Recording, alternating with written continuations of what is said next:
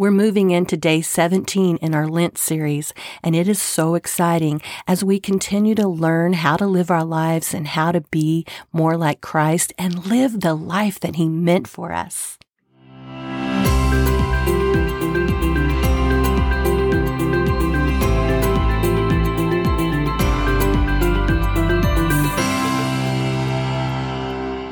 The depth of this series is really starting to break open as we learn how to do these things. And so today we are going to talk about seeing in the spirit realm. The verse today is from John chapter 8, verse 38, and it says, "I speak what I've seen with my Father, and you do what you have seen with your Father." Chad Gonzalez writes today that the spirit realm was extremely real to Jesus. It certainly set him apart from everyone else. When Jesus was talking to Nicodemus about being born again, Nicodemus was trying to figure out how to get back inside of his mother's womb. However, Jesus was talking about being born from heaven. When you listen to Jesus speaks, He speaks of His relationship with God as if it's just as real as His relationship with His disciples. When Jesus speaks of being sent from God from heaven, it comes across no different than saying He just left Galilee. How would you feel if you just told your friends that you were sent from heaven? For the vast majority of us, we would probably feel a little silly, but not Jesus.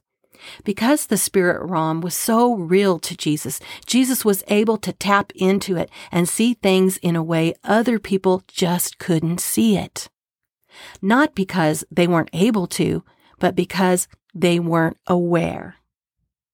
If we want to see greater things take place, if we want to see greater works and greater manifestations of God's grace and His power, we must open our hearts to the spirit realm.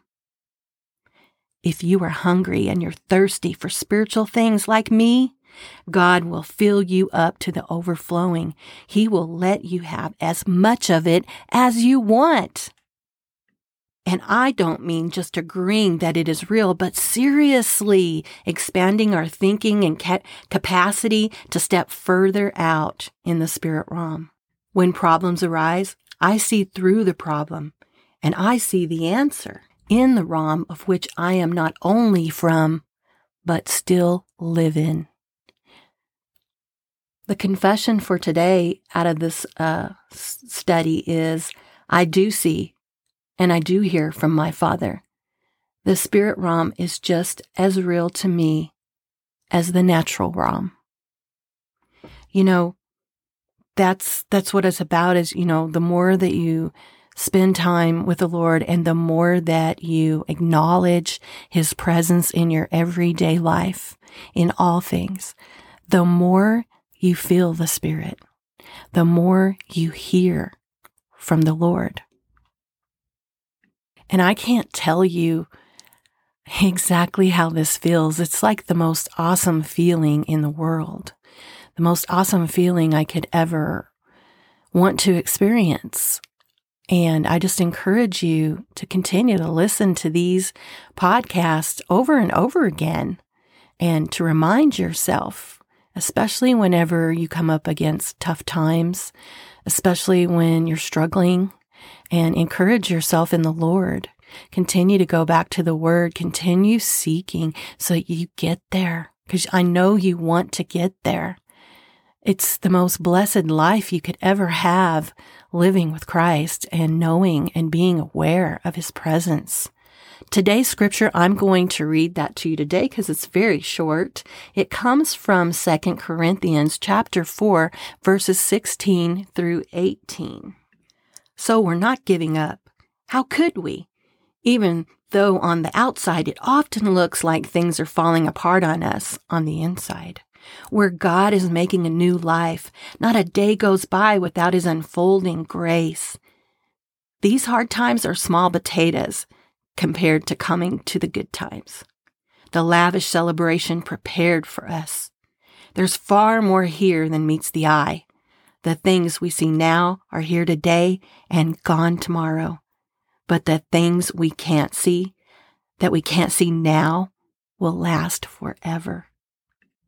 You all know that anytime that you want something of value, that you have to invest in it. You know, anything that you do in this life, the more you pour into it, the more time you spend with it, the better that it becomes. You know, study. When you're a student, you know, you're studying to know more, to be better at things, to grow. It's the same thing here. But this right here is the key to your entire life. The time you invest in the Lord, the time you invest listening, the time you invest learning, growing, the time that you invest in being aware of His presence, inviting Him with you everywhere you go, everything you do, and the little things even, thanking Him for them, like the parking spot that you got right up front because you were running late and you needed to get there as soon as you could. You got right up front and didn't have to walk across that long parking lot. It's that those things that may seem little silly, but acknowledging Him in that. And as we were talking yesterday about your superiority mindset, that's what you've got to have. So I want you to think about those things every single moment of your life. Just having favor and asking for favor and thanking Him for that favor. Talking to Him, acknowledging Him first thing in the morning when you open your eyes. I've always been one to say, I believe that we are so blessed that we must just roll out of bed and onto our knees and thank Him for another day.